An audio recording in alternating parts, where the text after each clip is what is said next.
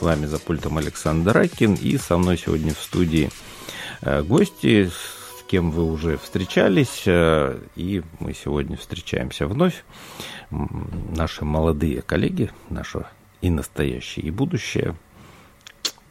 Рассказывайте. Э, здравствуйте, дорогие слушатели. Сегодня у нас первый эфир программы 14.35, в рамках которой мы будем говорить о молодежной политике. И сегодня в эфире я, Мария Зажицкая, и... А, здравствуйте, я Валерий Фальченко.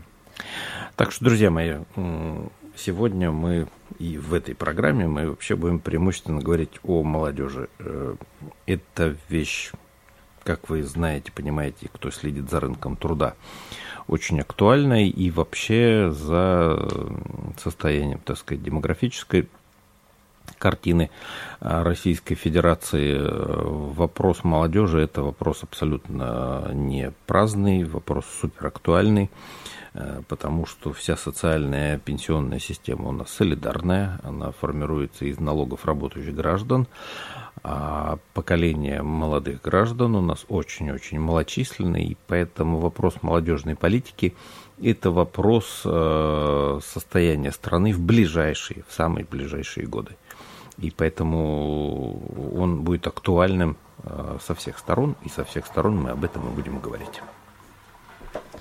Ну, наверное, нужно разобраться, кто такая, кто такая молодежь и что они себя представляют. Как ты думаешь? А, мне кажется, здесь есть а, два варианта развития событий, две точки зрения, которые можем рассмотреть. Первое, это вот если мы будем отсылаться к нашим федеральным законам о молодежной политике, тогда молодежь — это социально-демографическая группа людей в возрасте от 14 до 35 лет. Но при этом, когда мы употребляем это слово в повседневной жизни, я думаю, что у нас а, возникает слегка иная коннотация. Мы представляем себе, что это какие-то молодые люди, а, довольно инициативные, целеустремленные, а, желающие ждущие каких-то изменений, желающие их осуществлять. Поэтому я бы вот предлагал а, рассматривать молодежь, наверное, вот именно с этой точки зрения, а, как инициативную прослойку общества, наиболее инициативную прослойку общества. Почему так происходит, мне кажется, об этом можно тоже отдельно поговорить. Вот, например, как ты, Маша, думаешь, почему так у нас складывается? Ну, молодые люди, они, у них только формируется какая-то система ценностей, только э, вот эта зрелость обретается. И как раз в процессе освоения основных социальных ролей и функций и выбора жизненного пути, какого-то самоопределения, э, есть тяга к новизне и всему новому, актуальному. Все становится интересно и хочется попробовать максимально все, чтобы потом определиться, с чем ты будешь работать и с чем дальше пойдешь по жизни. Я бы тут еще, наверное, добавил, что, мне кажется, помимо таких а, каких-то психологических а, субъективных вещей, есть еще ряд объективных критериев, поскольку молодежь, как правило, еще не обременена а, там, семьей, ипотеками и прочее, у них в этом плане больше свободы действий, поэтому вот а, есть такой небольшой период времени, когда ты можешь делать практически все, и тебе за это а, ничего не будет. То есть ты, у тебя нет там страха остаться одному на улице, голодным, холодным, потому что вокруг есть какая-то поддержка в виде там родителей, даже если тебе уже там лет а, 20-30, то, скорее скорее всего, контакт с родителями еще довольно плотный, в случае чего они могут под, а, поддержать тебя. Вот эта семья, мне кажется, важная составляющая. При том, в то же время у тебя еще а, нету, ну, как правило, нету своих сформированных отношений, прям очень плотных у большой части, у большей части молодежи, а, что там ребенок, опять же, как я уже говорил, тоже тебе не нужно за ним следить, семью кормить не нужно. И за счет этого у тебя вот остается а, ресурс на то, чтобы метаться из стороны в сторону, стараться там что-то где-то посмотреть, поменять, изменить, а, найти себя. Вот это вот тоже же очень а, популярная тенденция в наше время. Ну да, но мне кажется, это больше к современной молодежи относится, если мы вспомним и копнем в какую-то советскую действительность, то там молодежь старалась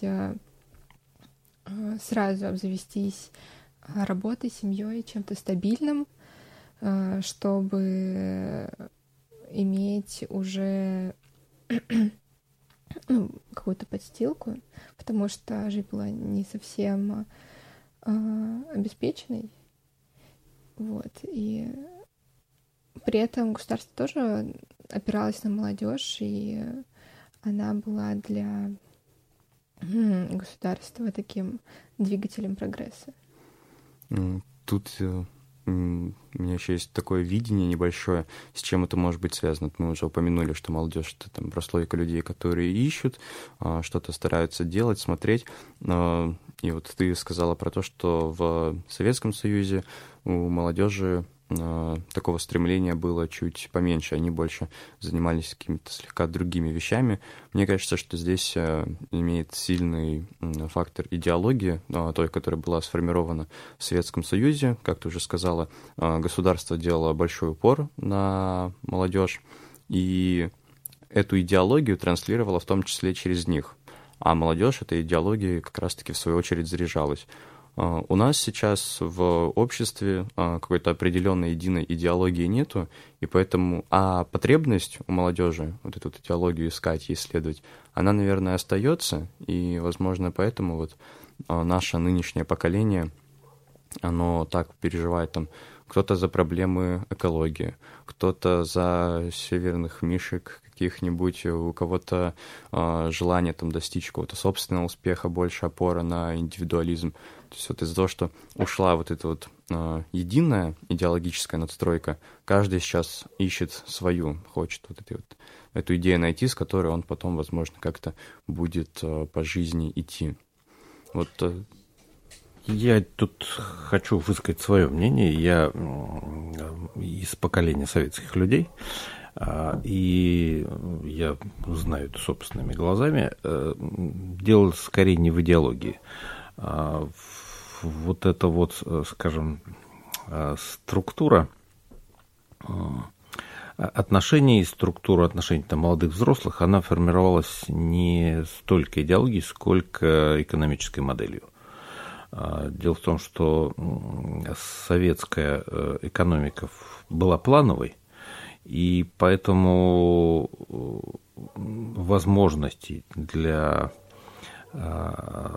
широких возможностей, такие как есть сейчас, широких в смысле разнообразия. Вот кто-то может там заниматься, а, не знаю, блогингом, э, ютуберством, кто-то может программистом, кто-то может э, зарабатывать себе стрижками, там еще чем-то.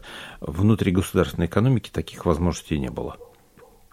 Соответственно, э, уровни зарплат по всей стране были плюс-минус достаточно близкими. А, а основную часть э, экономического, в смысле рынка труда, составляли рабочие профессии, индустрия, это шахты, заводы, которые поглощали большую часть э, трудовых ресурсов. Соответственно, там способ производства, способ развития был достаточно линейный. Ты пришел на завод там под мастерием каким-нибудь, ну, там вырос до начальника цеха, или еще ты можешь делать карьеру внутри этого завода. И, соответственно, большого разнообразия в, скажем, возможностях карьерного или личного роста его не было. Социальные лифты были, но они все были внутри вот этого способа производства. Современная жизнь отличается тем, что современная экономика крайне разнообразна. Если в советское время там почти 80% э, занятости, это был, ну, во-первых, вся занятость, это был госсектор, вот, был еще небольшой сектор, это кооператоры, колхозы, там еще что-то такая квазигосударственная собственность. Но, в принципе, все были заняты в государственных структурах. Ну, там всякие силовики и прочее. А, э, и основная занятость была именно индустриальная. То есть это заводы, э, фабрики, шахты, добывающие предприятия. Вот там была основная занятость. Сейчас 70%, 70 там, по разным подсчетам, до 73-74% занятости – это мелкий и средний бизнес. 80% денег вращается в э, сфере крупного бизнеса, это вот всякие добывающие сырьевые конторы, но там много народу не надо. А основная занятость. А что такое мелкий и средний бизнес? Это огромное разнообразие. Это кофейни, барбершопы, развлекательные заведения, это транспорт, это какие-то услуги, это непроизводственная сфера в значительной своей степени. Мы страна деиндустриализированная, и все вот эти вот огромные индустриальные производства, они исчезли вместе с СССР. А поскольку очень разнообразная экономическая модель, то, конечно, и большое количество приложений для э, людей возникает. То, чего в СССР, конечно, не было. Там даже количество профессий, которые были, э, они по, э, скажем, номиналам были, их было много, но они все были примерно одного типа. Это токарь, фрезеровщик, расточник, какой-нибудь карусельщик, там прочее, это все были разновидности индустриального производства. Идеология в СССР была вообще делом 150-м. Все определялось именно закрытыми границами, э, из страны невозможно было уехать, и э, способом производства, в котором ты был. Плюс была прописка, ты не мог переехать с места на место просто так и устроиться на работу. Потому что, чтобы устроиться на работу, нужна прописка. А чтобы получить прописку, тебе нужно какое-то жилье. Жилье там купить нельзя, снимать это полулегально, и поэтому нужно там приезжать, делать каким-то образом прописку. И в основном а, именно вот эта экономическая модель и регулировала взгляды на жизнь. Я вот не буду поговорки там приводить, они общеизвестные относительно СССР. Вот о том, что ты хоть что старайся делай, все равно получишь одно и то же. Вот. Поэтому э, зарплаты были 60 аванс, 60 получка, ну там либо 100 аванс, 100 получка.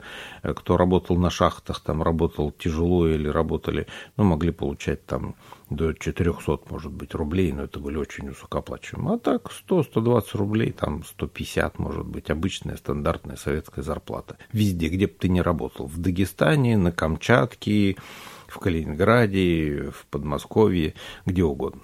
Вот, э, собственно, какую-то более-менее карьеру можно было сделать, если ты попадаешь в пул там партийный какой-нибудь, становишься частью номенклатуры. Тогда у тебя есть там продвижение по социальной лестнице. А так во всем остальном, из-за чего вот высшее образование среди поколений вот ваших родителей так ценится, не знаю, вы задавались этим вопросом или нет, но э, это известные исследования на этот счет, почему для поколения родителей сверхценность образования, высшего образования такова, потому что, например, для сельских жителей это был единственный способ э, легально выбраться из деревни и сделать какую-то социальную карьеру. Э, потому что паспорта начали выдавать там сельским жителям, по-моему, в 71 или в 70 году, а до этого они не могли уехать из деревни. Единственный способ выбраться вот из этого вот деревенского быта – это поступить в ВУЗ, и тогда ты получал, так сказать, отпускную грамоту, что называется, и мог остаться в городе. А вот. Ну, потом, когда паспорта дали, но в любом случае высшее образование было социальным инструментом социального лифта – Сейчас, работая каким-нибудь блогером или ютубером удачным, популярным, ты можешь зарабатывать больше, чем на любых профессиях, и для этого тебе не нужно там никакое ни высшее, ни среднее образование. Поэтому высшее образование перестало быть сверхценностью, потому что оно перестало быть источником социального лифта. Поэтому а к идеологии относились уже там, во времена Брежнева и даже, я думаю, раньше – вот, как только хватка насилия ослабла, вот, так идеология ее, так сказать, соблюдали, преклонялись, ну, из страха. Как страх начал пропадать, так и на идеологию. А вот экономика, экономическая модель, из нее ты никуда не выскочишь. И поэтому она скорее определяла. Ну и по поводу молодежи, э, по-моему, в 2020 году, если я не ошибаюсь, пока еще не, не нашел дату, сейчас э, по новой классификации ВОЗ, принятой то ли в 2019, то ли в 2020 году, молодой возраст сейчас это с 18 до 44, средний с 45 до 59, пожилой с 60 до 74, э, старость начинается э, с 75 до 90 и долголетними считаются 90 плюс. Это связано с тем, что глобально во всем мире продолжительность жизни выросла, и, соответственно, продолжительность э, возрастов. И вот молодой возраст теперь по данным ВОЗ, ну, по, по крайней мере, для стран первого мира, э, это в границах до 44 лет. Так что вот я смотрите вот... шире то тоже хотел об этом сказать, что то, о чем вы говорили в начале, возможно, еще и связано с тем, что меняется э, уровень жизни, он возрастает, и из-за этого вот эта вот рамка молодежи, она будто бы сдвигается все дальше и дальше. Если мы там отмотаем лет на 300, наверное, назад, 400, э, то у нас уже люди в 14 лет могли быть вполне себе взрослыми, иметь уже там какую-то семью, э, кто-то уже детей в этом возрасте рожал, замуж выходил и прочее. Конечно, там о поиске себя э, речи шло немного, была больше вот как раз-таки сразу, о чем мы говорили, ты отсылался к тому, чтобы выжить, к тому, чтобы прокормить свою семью, обеспечить своего ребенка, дать ему какое-то будущее. И это наступало у людей еще в возрасте 14 лет. Если мы отмотаем на какой-нибудь уже там 90-100 э, лет назад, э, затронем, может быть, советский период, то там уже возраст сменился ближе, подвинулся к границе 18 э, лет, что угу. вот там 18-20, многие вот там родители нашего поколения, они как раз-таки заводили семью в этом возрасте. То есть рамка, граница с 14 лет сдвинулась на 20 чуть попозже, уже было больше времени на то, чтобы себя поискать, какими-то активностями позаниматься, а потом, ну да, приходилось вот как раз-таки работать. Э, вариантов здесь, вот как вы нам отметили, было не так много, в смысле они были э, широкие возможности, но узконаправленные, назовем это так. В узком Пос... коридоре. Да, поскольку вот ценили, ценился именно такой рабочий труд, был культ такого рабочего человека в Советском Союзе.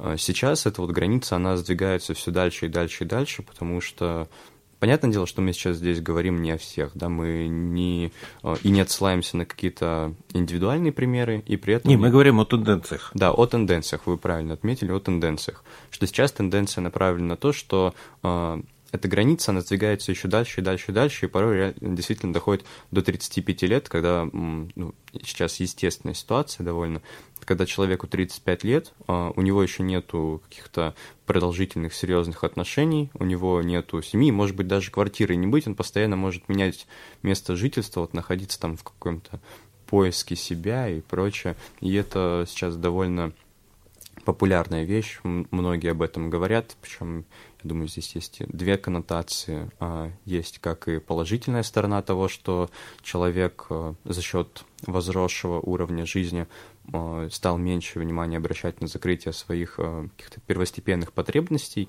и больше вот что-то про высокое думать.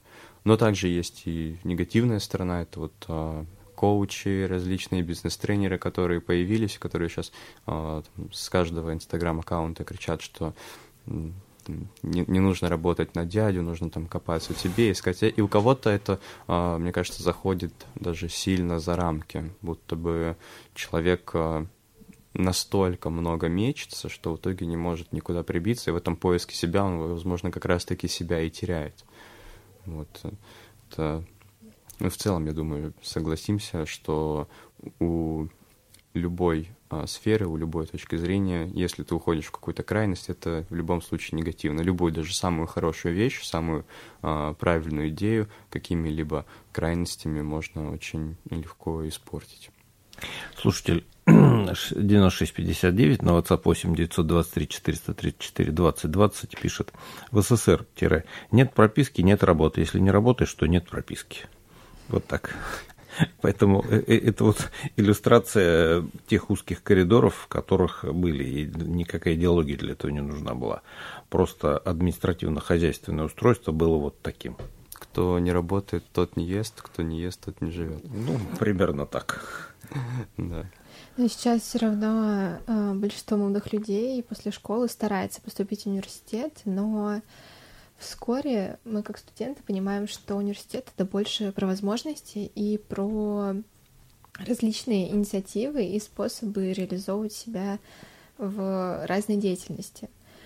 Э, поэтому э, важность образования, конечно же, как социального лифта, получения высшего образования важно, но также это способ внутри найти то, что тебе будет близко, так как сейчас э, существуют разные различные программы профориентации, гранты, конкурсы, олимпиады, э, где можно себя проявить.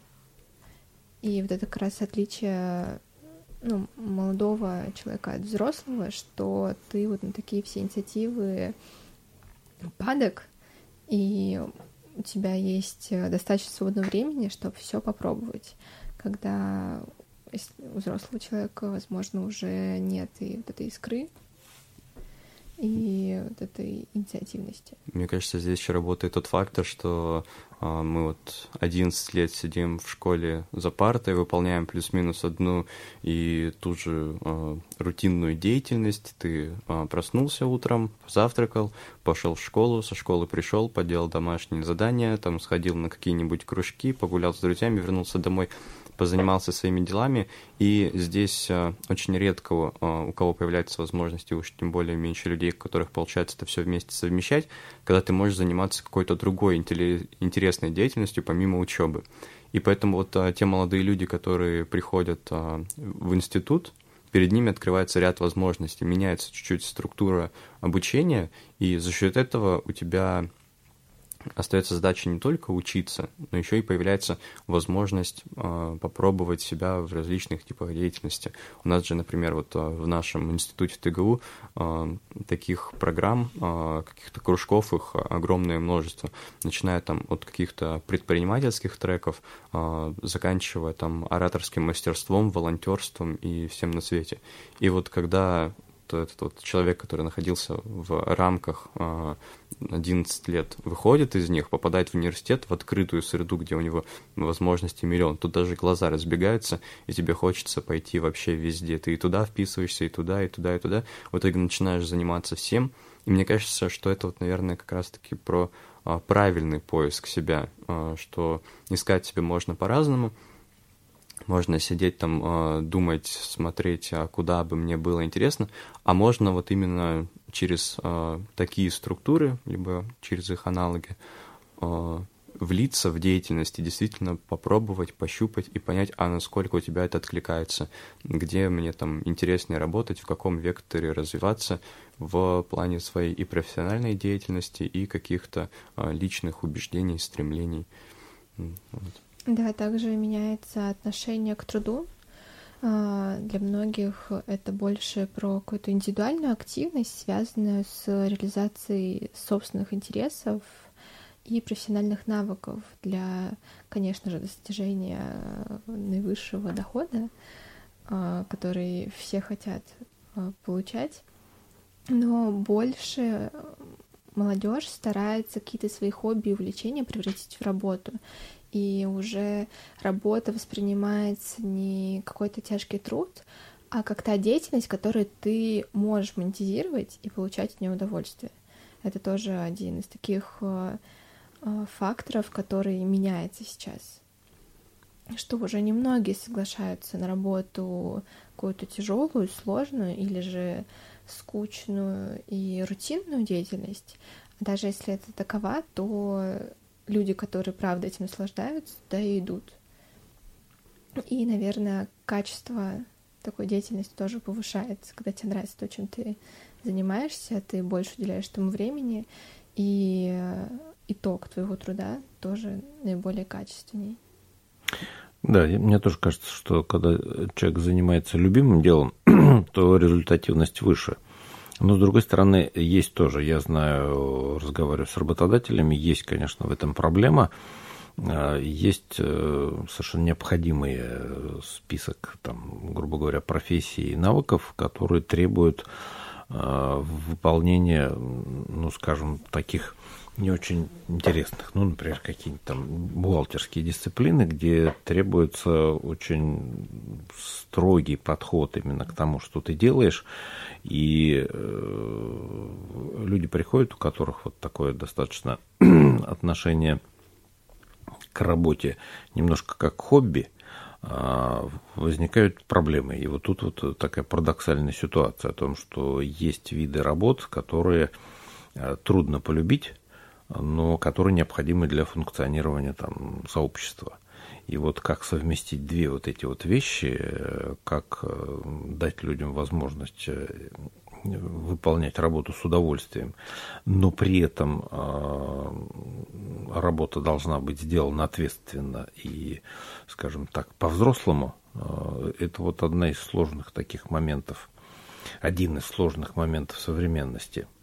И есть масса специальностей, которые не являются там творческими или какими-то там ради удовольствия, например, какие-нибудь путейцы или линейные рабочие, кто работают на железной дороге, когда нужно там и в снег, и в ветер ходить по путям и чинить рельсы, э, там отвалившиеся на них там сигнальные элементы, Э, достаточно такая тяжелая, не очень веселая работа, но крайне необходимая для функционирования там, железнодорожных сетей по стране. Это работа очень необходима. И вот каким образом э, совместить вот эти две вещи, две вот эти тенденции на то, что работа э, становится именно частью, скажем, такой реализации человека, э, то, что он делает, то, что любит, и то, что делать просто необходимо. Вот это вот такое, что-то, конечно, заменят роботы, но вот э, путейских рабочих э, никакой робот не заменит. Нужны люди, которые с кувалдой будут ходить э, по путям, или там ехать на дрезине а, и просто чинить разболтавшиеся рельсы. И это только ручная работа, ее ничем не заменишь, никаким роботом. И вот э, это один из таких сложных парадоксов, которые именно вам придется решать, потому что вот именно в вашем поколении, если в моем поколении мужики, которые привыкли там делать эту работу, исключительно мужская работа, она физически довольно тяжелая и обычно в таких в тяжелых погодных условиях проходит. А, а вот э, вашему поколению придется придумывать какие-то способы, как э, на сжимающемся рынке труда обеспечить функционирование вот этих систем. Так что о том, э, как создать механизм вообще, э, как создать какую-то управленческую структуру, как эту систему всю сохранить в ее работоспособности, это такой вопрос, о чем надо думать именно в расширенном формате, мне кажется. Но в связи с этим меняется система мотивации молодых сотрудников, что, возможно, не каждый пойдет за а, какой-то прожиточный минимум работы на такую работу, а нужны будут дополнительные какие-то плюшки, бонусы, которые человек будет получать за это. Мне бы тут хотелось э, отсылаться к так называемым, так, к так называемым анекдотичным примерам, примерам из э, своей жизни. Вот что вы сказали касательно бухгалтерских услуг. Э, у нас есть просто замечательный преподаватель в ТГУ, э, как раз-таки преподает нам финансовый учет. Замечательная женщина. Очень люблю ее предмет. Она его чудесным образом преподает. Мне кажется, лучший преподаватель. Поставьте пять.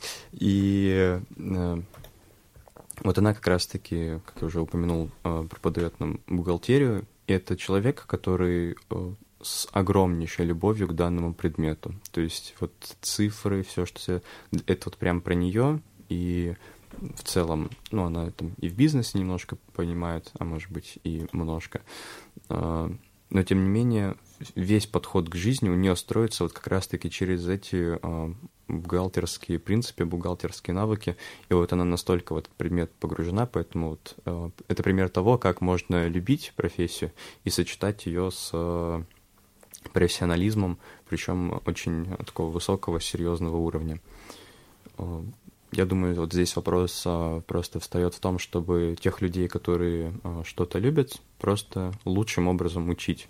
И тогда у них появляются и компетенции, и, возможно, какая-то внутренняя мотивация, раз ты это любишь, то ты это любишь не просто потому, что тебе вот конкретно это нравится выполнять, а еще потому, что у тебя есть какой-то задор внутренний, продолжать в этом развиваться и становиться более э, лучшим специалистом. А второй пример у меня вот есть э, одноклассник мой бывший, и он как раз-таки вот этим вот летом э, и осенью работал э, на дороге, э, клал дорогу. Uh-huh. Причем у него был вариант пойти работать плюс-минус за такую же заработную плату официантом в кафе. Э, он попробовал там, попробовал там и решил остаться на дороге просто потому, что для него это более комфортно. Ему не нравится общаться с людьми, не хочется заучивать вот это вот все меню, там быть со всеми вежливым и, а, вежливым и приветливым. Ему намного приятнее тот факт, что вот он пришел, отработал свои а, рабочие часы. Смену. Да. Угу. А, получил свою заработную плату достаточно высокую по э, меркам того, что ему предлагает э, стальной рынок труда в его возрасте. И пришел к себе домой, и все, голова у тебя абсолютно свободная, можешь заниматься чем угодно. Там, э, ну, в этом плане, то есть интеллектуально очень легкий труд. Это я к тому, что мы вот тут и говорим про тенденции, которые, да, что там поиск себя, какое-то интеллектуальный труд, превратить э, свои хобби в свою профессию, безусловно, это э, тот тренд, который существует. Но не стоит забывать про то, что не все люди одинаковые, и а, есть большое количество людей, которые вот а, остаются такими рабочими людьми. А, я думаю, что здесь к ним нужно относиться с большим уважением, поскольку, вот как а, Александр нам уже до этого упомянул, без таких людей экономика будет функционировать очень сложно. Это, я думаю, к тому, что у каждого есть какое-то я в судьбу не верю, но тем не менее какое-то предназначение, а, то вот а, место в обществе, которое э, человек занимает, оно, любое это место, оно важно, и для каждого человека оно свое. Нельзя там говорить, что все должны быть миллионерами и миллиардерами, кому-то просто не хочется это, этого делать. У меня вот, например, э, обратная ситуация. Э, мне в целом вот тот доход, который я там могу получать, имеет не такое значение, как та деятельность, которой я буду заниматься. То есть, если мне это интересно, я могу заниматься этим, этим и на абсолютно добровольной основе, получая взамен лишь только какую-то эмоциональную отдачу и тот опыт, который вот ну, у меня будет. Это, кстати, э, сильное место было именно советской части идеологии, советской части экономики, что э, люди самых простых профессий не считались там людьми второго сорта. Э, они чувствовали себя вполне достойными гражданами общества, и никакой такой, скажем, ну, какой-то э, социальной сегрегации, ну, не впрямую так, э, а именно в мировоззрении не было.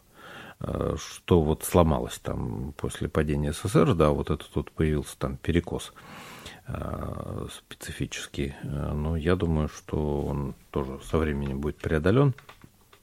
И то, что люди, осуществляющие самые простые профессии, очень важны для общества. И это на самом деле так, это не фигура речи. Если сейчас кто-нибудь из сантехников перестанет чистить там забившиеся канализационные системы, то плохо будет всем миллионерам вместе взятым, потому что кто-то эту работу должен делать, и она очень важна на самом деле. И общество, э, развитое общество осознает это, если посмотреть, например, на Германию, систему среднего Э, специальное техническое образование.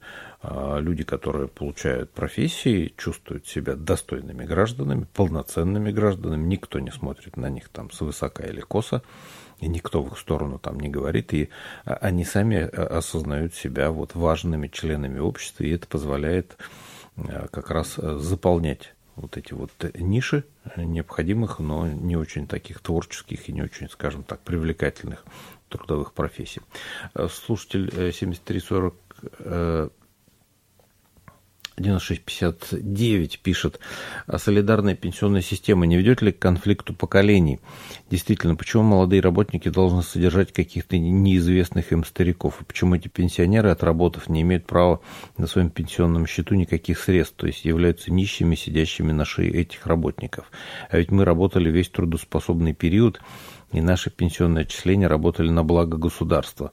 Они находились на счетах банков, приносили им огромную прибыль, 100 рублей. Каждый год давали 20 рублей банку, а потом получившиеся 120 давали еще 24 и так далее в геометрической прогрессии. Если гражданам, вложившим в свои пенсионные отчисления, шло бы хотя бы каждый год, из них 6%, выходя на пенсию, получалась бы очень приличная сумма, и молодежи не пришлось бы нас содержать. Отсюда было бы и уважение к старикам, и почет, кто сколько заработал за свою жизнь, то и плохо получил, плохо работал. А, получил мало, хорошо работал, получил достойную э, э, плохо работал, тире, получил мало, хорошо работал, получил достойную сумму или пенсию. Это правда, я пару слов скажу, э, это недостаток солидарной пенсионной системы в том, что они собираются, что называется, в общий котел, и из него производится отчисление. Накопительная пенсионная система – она э, имеет в этом смысле преимущество, но здесь есть несколько сложных мест. Во-первых, накопительная пенсионная система хорошо работает в стабильных экономических э, конструкциях. Если мы посмотрим на Россию, то примерно там раз в 20 лет у нас происходят мощные глобальные кризисы, когда обрушивается финансовая система и начинается строительство все с нуля. А, если посмотреть, не знаю, там на какие-нибудь э, США или Норвегию, где десятилетиями а, банковские финансовые структуры продолжают работать, а то и столетиями, а, там понятно вкладывать свои деньги в какие-то инструменты для сохранения их, там понятно, как это делать. Поэтому первый э, пункт, который для того, чтобы решить этот вопрос о переходе от солидарной системы к накопительной, это нужно обеспечить э, стабильность, экономическую политическую стабильность государства. Э, дальше уже вопрос будет решаться. А в социальной э, пенсионной системе там государство перераспределяет собранные налоги определенным образом и таким образом, так сказать, вот несмотря на нестабильность, например, там, политической или экономической модели, позволяет содержать, например, значительное количество неработающих. А сюда входят не только э, старики, но и неработающие вообще дети, инвалиды, э, там, рано выходящие на пенсию силовики, которые там в 40 лет уже пенсионеры – и, соответственно, очень большую нагрузку на э, систему социальную тоже оказывают, когда они перестают работать там довольно в молодом возрасте, э, и очень длинный срок дожития, э, плюс пенсии у них довольно большие, и поэтому вот содержать такой большой штат людей, которые не заняты производительным трудом, можно только вот при солидарных э, пенсионных и социальных системах. Ну вот пока у нас условия таковы, вот, но это то, о чем, опять же, и, и нам с вами, и вам в обозримой перспективе придется думать, потому что количество неработающих, э, вот если посмотреть демографическую пирамиду, э, на вас придется очень большое. И как решить этот вопрос? Э, радикальным увеличением эффективности труда, инвестициями, включениями, не знаю, там, в мировые рынки или еще чем. И это вопрос открытый. И это вопрос, который обязательно необходимо будет решать, потому что откуда брать деньги на содержание всех – это вопрос, потому что у государства, как бы ни рассказывали некие неуемные там патриоты, никаких денег, кроме денег, образующихся из труда граждан, не существует.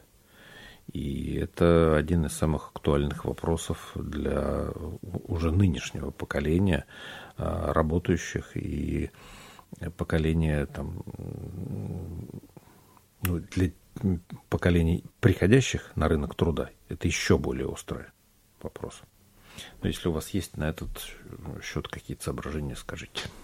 А, я вот здесь, а, если честно, в истории пенсионной а, на протяжении вот становления именно, как, как это происходило в момент развала Советского Союза и становления Российской Федерации, вот в этом моменте я очень слаб, но у меня вот возникает отсюда вопрос, а как можно было бы иначе построить систему, вот именно процесс этого становления, если по факту предыдущее государство, оно распалось, а, его деньги, они исчезли, обесценились, те деньги, которые вот люди, граждане копили на протяжении всей своей рабочей жизни, они по факту испарились.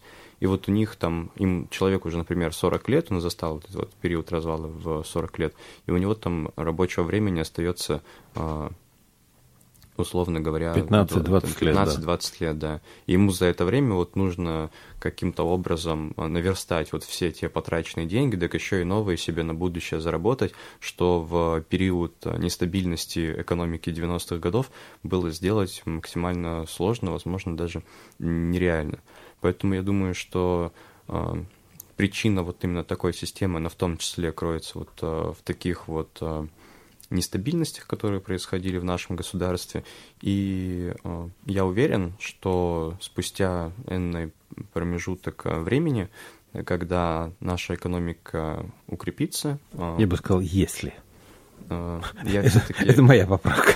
Я, я все-таки в этом моменте позитивный и э, скажу, когда, вот, если никто не против. Э, ну, в любом случае, когда-то это точно должно произойти. Э, я вижу ряд э, тенденций, которые этому способствуют. Я надеюсь, что эти тенденции не будут набирать э, новые обороты, и мы к этому когда-то точно придем. Так вот, когда это случится, я думаю, что и в пенсионной системе в том числе произойдут довольно кардинальные изменения, и будет осуществлен вот этот вот переход. Ну, без кардинальных изменений э, тут не обойтись именно в связи с тем, что кардинально меняется демографическая ситуация. И здесь чисто технически они произойдут. А вот в каком виде, что за модель это будет? Дело в том, что пенсионная система – часть э, экономической модели, часть социальной системы. И, соответственно, для того, чтобы в ней что-то поменять, нужно менять во всей системе, во всей экономической модели. Э, потому что вот та политико-экономическая модель, которая сейчас есть, э, именно э, внутри нее выстроена эта модель. И она сейчас ну, де-факто исчерпала себя, и каким образом она там будет продолжать существовать, когда все негативные тенденции в ней нарастают и будут еще дальше нарастающим темпом идти, ну, это такой вопрос, э, который нельзя решить отдельно от всего остального. Но это все-таки э, немножко другая тема. Об этом мы еще поговорим попозже в наших других программах. Мне, кстати, кажется, что в данном э, сообщении была затронута еще одна проблема. Это проблема разрыва поколения. Вот там была фраза, да, что да. тогда бы молодежь иначе относилась к пенсионерам. Мне кажется, что это вот очень актуальная вещь что молодое поколение а, не ценит старого, нет вот этой вот взаимосвязи, будто бы они совершенно на разных уровнях. Хотя, ну, если мы разберемся, то любое нынешнее молодое поколение в какой-то период тоже окажется как раз-таки Именно вот так. старшим поколением, которому уже там 80 ну, лет, ноги уже не так быстро ходят, а голова, возможно, уже имеет не такое количество вот этих вот идей, о чем там, о поиске себя и так далее, о чем вот мы вот говорили в начале. И поэтому нынешнему поколению, которое вот имеет такое негативное отношение к старшим, мне кажется, стоит задуматься, что если оно не будет прививать а, себе и окружающим вот эту вот любовь, к, а, уважение, как минимум, к старшему поколению, тогда в какой-то период они столкнутся с тем, что к ним этого уважения также а, не будет. Вот тут можно, возможно, поговорить про то, какими это путями можно было бы сделать. Ну, только диалог, только диалог, причем спокойный, а, тихий, да, да, семейный, да. возможно, а, и добрый, потому что важно, конечно же, делиться тем, что происходит у нас в молодежи, и тем, что происходит у более старшего поколения, как раз вот, например, на примере такого сообщения, что поднимают а, какие-то проблемные места каждого поколения, и важно говорить о проблемах, которые есть, предлагать в них решения и искать все вместе какой-то компромисс, а, потому что мы не знаем, какие там есть проблемы, а люди старшего поколения знают, какие у нас есть ценности и проблемы. Поэтому важен голос каждого, и э, вместе только мы сможем вот преодолеть какие-то такие трудности. Именно так. Вот из э, некоторой переписки я тоже знаю, что люди старшего поколения э, исходят из того, что они все про все знают, и кажется, что они могут только поучать там молодых. А на самом деле это не так. Я как взрослый человек могу сказать, что это большая и серьезная ошибка, потому что молодые имеют ровно такие же права на свои представления о жизни, и эти представления также обоснованы, как и у взрослых, как бы э, им не казалось, что они больше чего-то знают. Они больше чего-то знают по количеству, но по качеству это может быть совершенно не так. Если, да и количественно сравнивать, то, что сейчас известно там в сфере молодежи, если сравнить, э, не знаю, там на единицу, э, так сказать, информации, может быть, выигрыш даже будет в пользу молодых, потому что настолько быстро сейчас информационный фон меняется, что здесь ну, все это вообще неправильно сводить счета какие-то. Э, нужно выходить друг к другу, поскольку мы все равно остаемся в одном пространстве, в одном в одной лодке, в одном потоке мы живем. И, конечно, нам нужно искать э, друг с другом взаимопонимание, а для этого единственный вариант, конечно, разговаривать, обсуждать, э, пытаться понять друг друга и пытаться друг другу помочь и поддержать. Вот это самая правильная позиция с моей точки зрения. Друзья мои, время наше сегодня подошло к концу. Э, сегодня мы с вами прощаемся. Мы с вами, с вами был Валерий Фальченко. И Мария Зажицкая. А за пультом был Александр Акин. Всего доброго, до свидания и до встречи, дорогие друзья.